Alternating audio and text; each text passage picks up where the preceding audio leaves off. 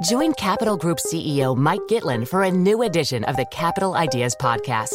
In unscripted conversations with investment professionals, you'll hear real stories about successes and lessons learned, informed by decades of investment experience. It's your look inside one of the world's largest asset managers. New episodes are available monthly. Subscribe wherever you get your podcasts.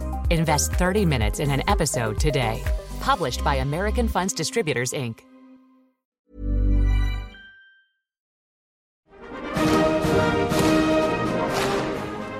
Sunday, China's leader for the last decade, Xi Jinping, strode into the Great Hall of the People, a building on the western edge of Tiananmen Square in Beijing, to a lot of fanfare. You can hear the music and everyone in the hall clapping in unison. And there's Xi giving his opening remarks. 中国坚持对外开放的基本国策， 坚定奉行互利共赢的开放战略。 He's speaking at this event known as the Communist Party's Congress. It happens every five years, and its purpose is to unveil both China's next leaders and key policy changes. But the FT's China correspondent Ed White says that this one is particularly important. Now, there are political events in China and then there are political events. And this one is considered the most important in about a decade. And that's because, uh, very simply, Xi Jinping, uh, China's president, but also the head of the Chinese Communist Party and the leader of its Central Military Commission, he is about to take a third term, continuing his leadership of the party. So that means Xi Jinping is going to be in a position where he can potentially rule China for the rest of his life. But as Xi prepares to begin his unprecedented third term, there's an uncomfortable reality facing him in China. After decades of booming economic expansion, the country's growth is slowing down. According to the World Bank, 2022 is the first year since the early 1990s that China's economic output will fall behind the rest of Asia. Property sector slowdown, as well as the fallout from Xi Jinping's zero COVID policy, have basically meant that China is having to deal with these problems in a much more urgent rate. For years, China's economic growth has been following a playbook. And once, not even that long ago, the country seemed poised to usher in that next phase of growth. But now, that isn't happening. And if Chinese citizens' quality of life gets worse, it could spell trouble for Xi Jinping and the Communist Party.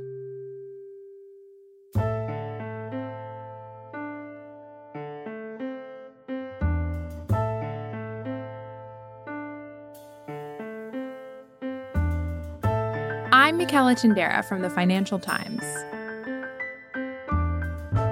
On this week's episode of Behind the Money, as Xi Jinping readies for an unprecedented third term as China's leader, the country's economy is slowing down.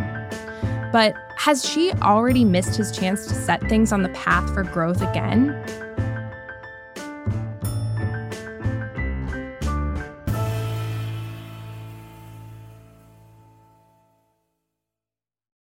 Hi, Ed. Thanks for being on the show. Oh, pleasure to be here. To understand what's happening in China's economy today, we need to look back to the 1980s and early 1990s, to when the Communist Party leader Deng Xiaoping was in power. So, Ed, what happened then?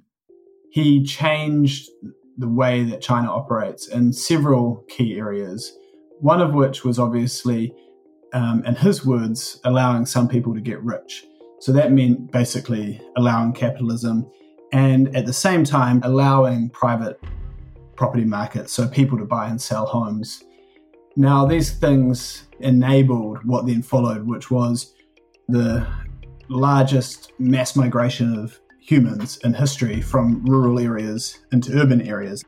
So, how did the economy develop from those important changes? We've seen a huge amount of investment, and that has been both central investment and private sector investment going into infrastructure, which obviously helps support that mass migration, but also um, property and property development. Now, at the same time, there's also been a huge era of export led growth. That's the transformation that people talk about when they think about, you know, the sleepy fishing village like Shenzhen being transformed in, a matter of years to this, um, you know, technology focused export hub that's at the heart of the global tech supply chain in southern China. But where that's left China is at a place where the country has actually grown um, and become richer over a longer period than many people thought possible.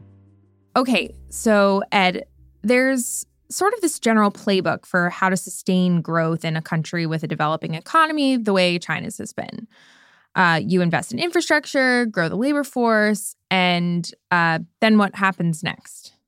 In other developed economies, as these infrastructure periods and investment in property, these sorts of periods have finished, once there is a large labor force, governments have typically found ways to build in large so- social safety nets, which has meant that people are actually able to not worry too much about the future. They're comfortable that if uh, they retire, they'll have a pension. If they get sick, they might be able to get uh, national health care.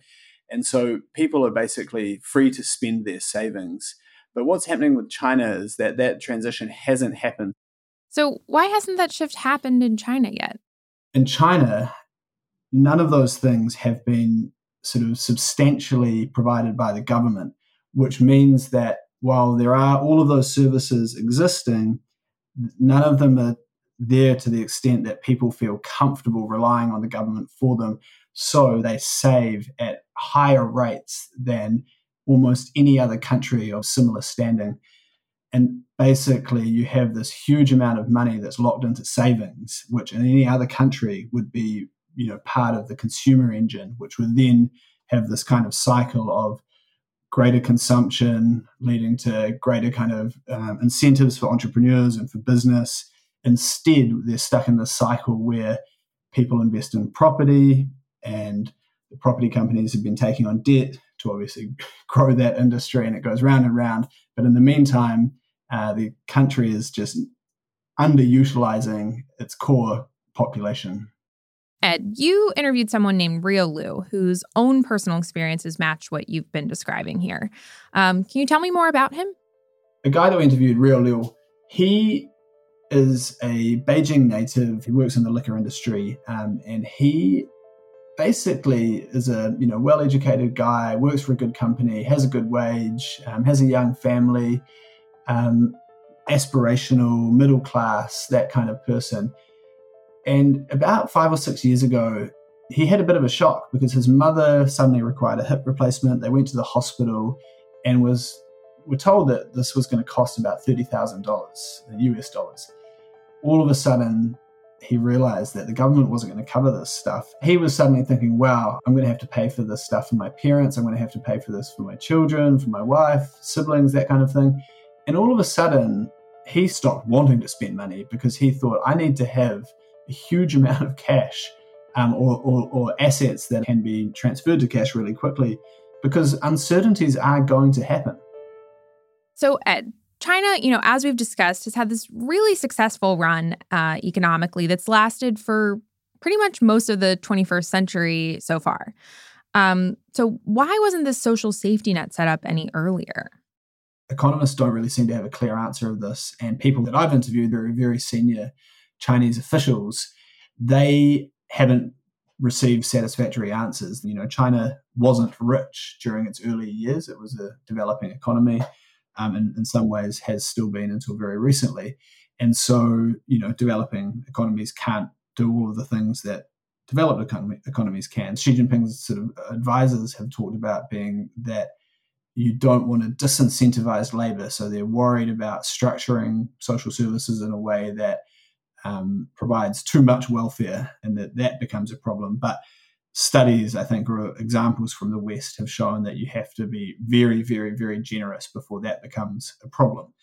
Um, outside of that, there isn't a clear answer as to why they haven't done this. Perhaps they took their eye off the ball, so to speak. They, they certainly missed an opportunity while they had the opportunity in recent years. What is clear is that they have a long way to go um, to getting it to a level that people will feel confident enough to change the way they save and spend money.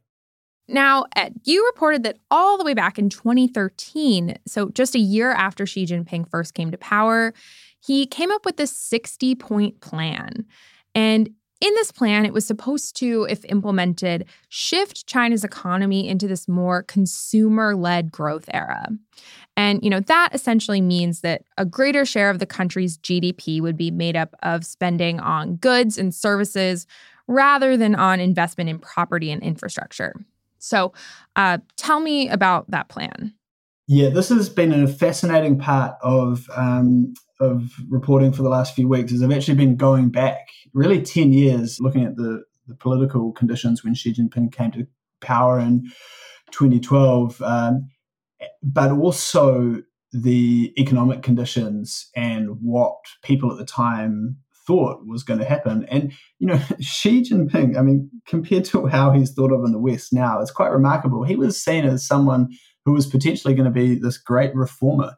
He was pushing forward this sort of striking program of reforms that, if they had all been done, would have rebalanced or gone a long way to rebalancing the economy. And that was things including um, greater pensions, property tax, which would have um, you know removed some of the incentives around property development, then what happened to it? Why didn't those reforms happen? There have been trials. There have been, um, so for example, there's been a couple of cities, uh, including Shanghai, where a very small scale property tax has been put in place, but nothing of the sort of the kind of national level that people were hoping for. And when you talk to experts and economists, people are a bit puzzled, but it just goes back to the thing that the investment levels drove growth at a level that the Chinese Communist Party were happy with. People's lives seem to be improving under Xi Jinping from an economics point of view. And this is something that was reflected in the interviews that we did. They missed a, a really amazing window of opportunity where not just um, good economic conditions existed locally, but also on the foreign policy and on the sort of international front. Um, compared to where things are at now, uh, where China is in a much more difficult position um, and it faces real headwinds um, in terms of its access to technology internationally. And as you said, you know, Xi Jinping had this plan laid out quite clearly almost a decade ago. And of course, you know, the world has changed so much since then. But, you know, how easy or difficult do you think it would be for the government to make this kind of shift today? One of the key problems they face is that the Communist Party and its focus on control means that basically it, it puts a cap, I think, on the level of creativity uh, that they will allow from companies once they get to a certain size. And so we've seen this with, for instance, um, Jack Ma's Ant Financial Group, which had essentially revolutionized payments um, in China. But they had, in doing that, become really larger than most of China's banks. And so they were operating without the kind of regulatory oversight that banks have. And so, on top of that, Jack Ma had started to challenge the Chinese regulators. But in China, you just can't challenge the Communist Party's authority and face no repercussions. So, that to me is is where the the, the, the picture gets very blurry into the future for China because there is a pathway for them to move from the low hanging fruit that they've been able to, to gain from three or four decades now of, of infrastructure growth, of an, export led economy, and, and of um, investment led sort of property sector development. They could transition fairly seamlessly to, to this consumer model. Um, to having greater productivity and to unleashing what people call the kind of animal spirits of, of a consumer economy and yet, the political system seems to be creating, even at this very early stage, a lot of challenges in, in doing that and unlocking the kind of growth potential that would be far more sustainable than the property sector development that we've seen so far. So, what would you say is at stake for China and its economy at this, you know, pretty pivotal symbolic moment happening now with the Congress? Um, and what happens if changes aren't made?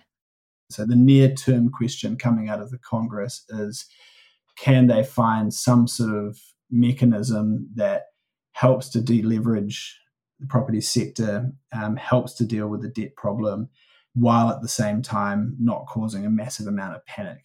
There are some questions that we just don't know the answers to in terms of the true levels of debt, um, the levels of contagion that may have already occurred in terms of debts being transferred to other entities that we don't know about. Mm-hmm. And what about longer term? Longer term, it's a much, much bigger problem. You're talking about the legitimacy of the ruling Communist Party, which for years has been based on the idea that they are the ones who will always improve the lives of ordinary Chinese people. If growth really slows and if they can't find a new growth model and they are left having to redistribute the pie that they've created now, that is going to, I think, really ask some tough questions um, of the leadership and not just Xi Jinping, but everyone around him. Um, and that's a really, really massive change because you're talking about gen, you know generations of Chinese that only know growth. And if they start to see their lives becoming worse, not just improving at a slower rate, but actually things getting tougher, well, it'll be pretty natural in my mind that you start asking questions of the leadership. Well, Ed, thanks very much for sharing your reporting. Sure.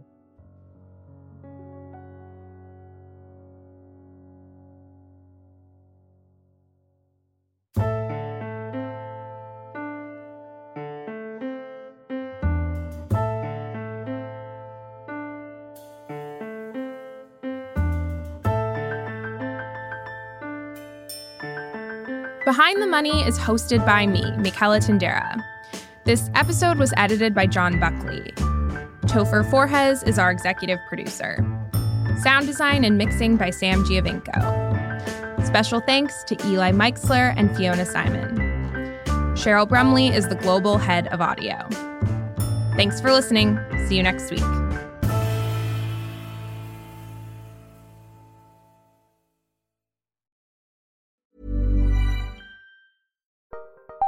Join Capital Group CEO Mike Gitlin for a new edition of the Capital Ideas Podcast. In unscripted conversations with investment professionals, you'll hear real stories about successes and lessons learned, informed by decades of investment experience. It's your look inside one of the world's largest asset managers. New episodes are available monthly. Subscribe wherever you get your podcasts. Invest 30 minutes in an episode today. Published by American Funds Distributors, Inc. Hi, this is Matt and Sean from Two Black Guys with Good Credit. If you own or operate a business, whether it's a local operation or a global corporation, partnering with Bank of America could be your smartest move. By teaming with Bank of America, you'll enjoy exclusive digital tools, award winning insights, and business solutions so powerful you'll make every move matter. Position your business to capitalize on opportunity in a moment's notice. Visit bankofamerica.com slash banking for business to learn more. What would you like the power to do? Bank of America, N.A., copyright 2024.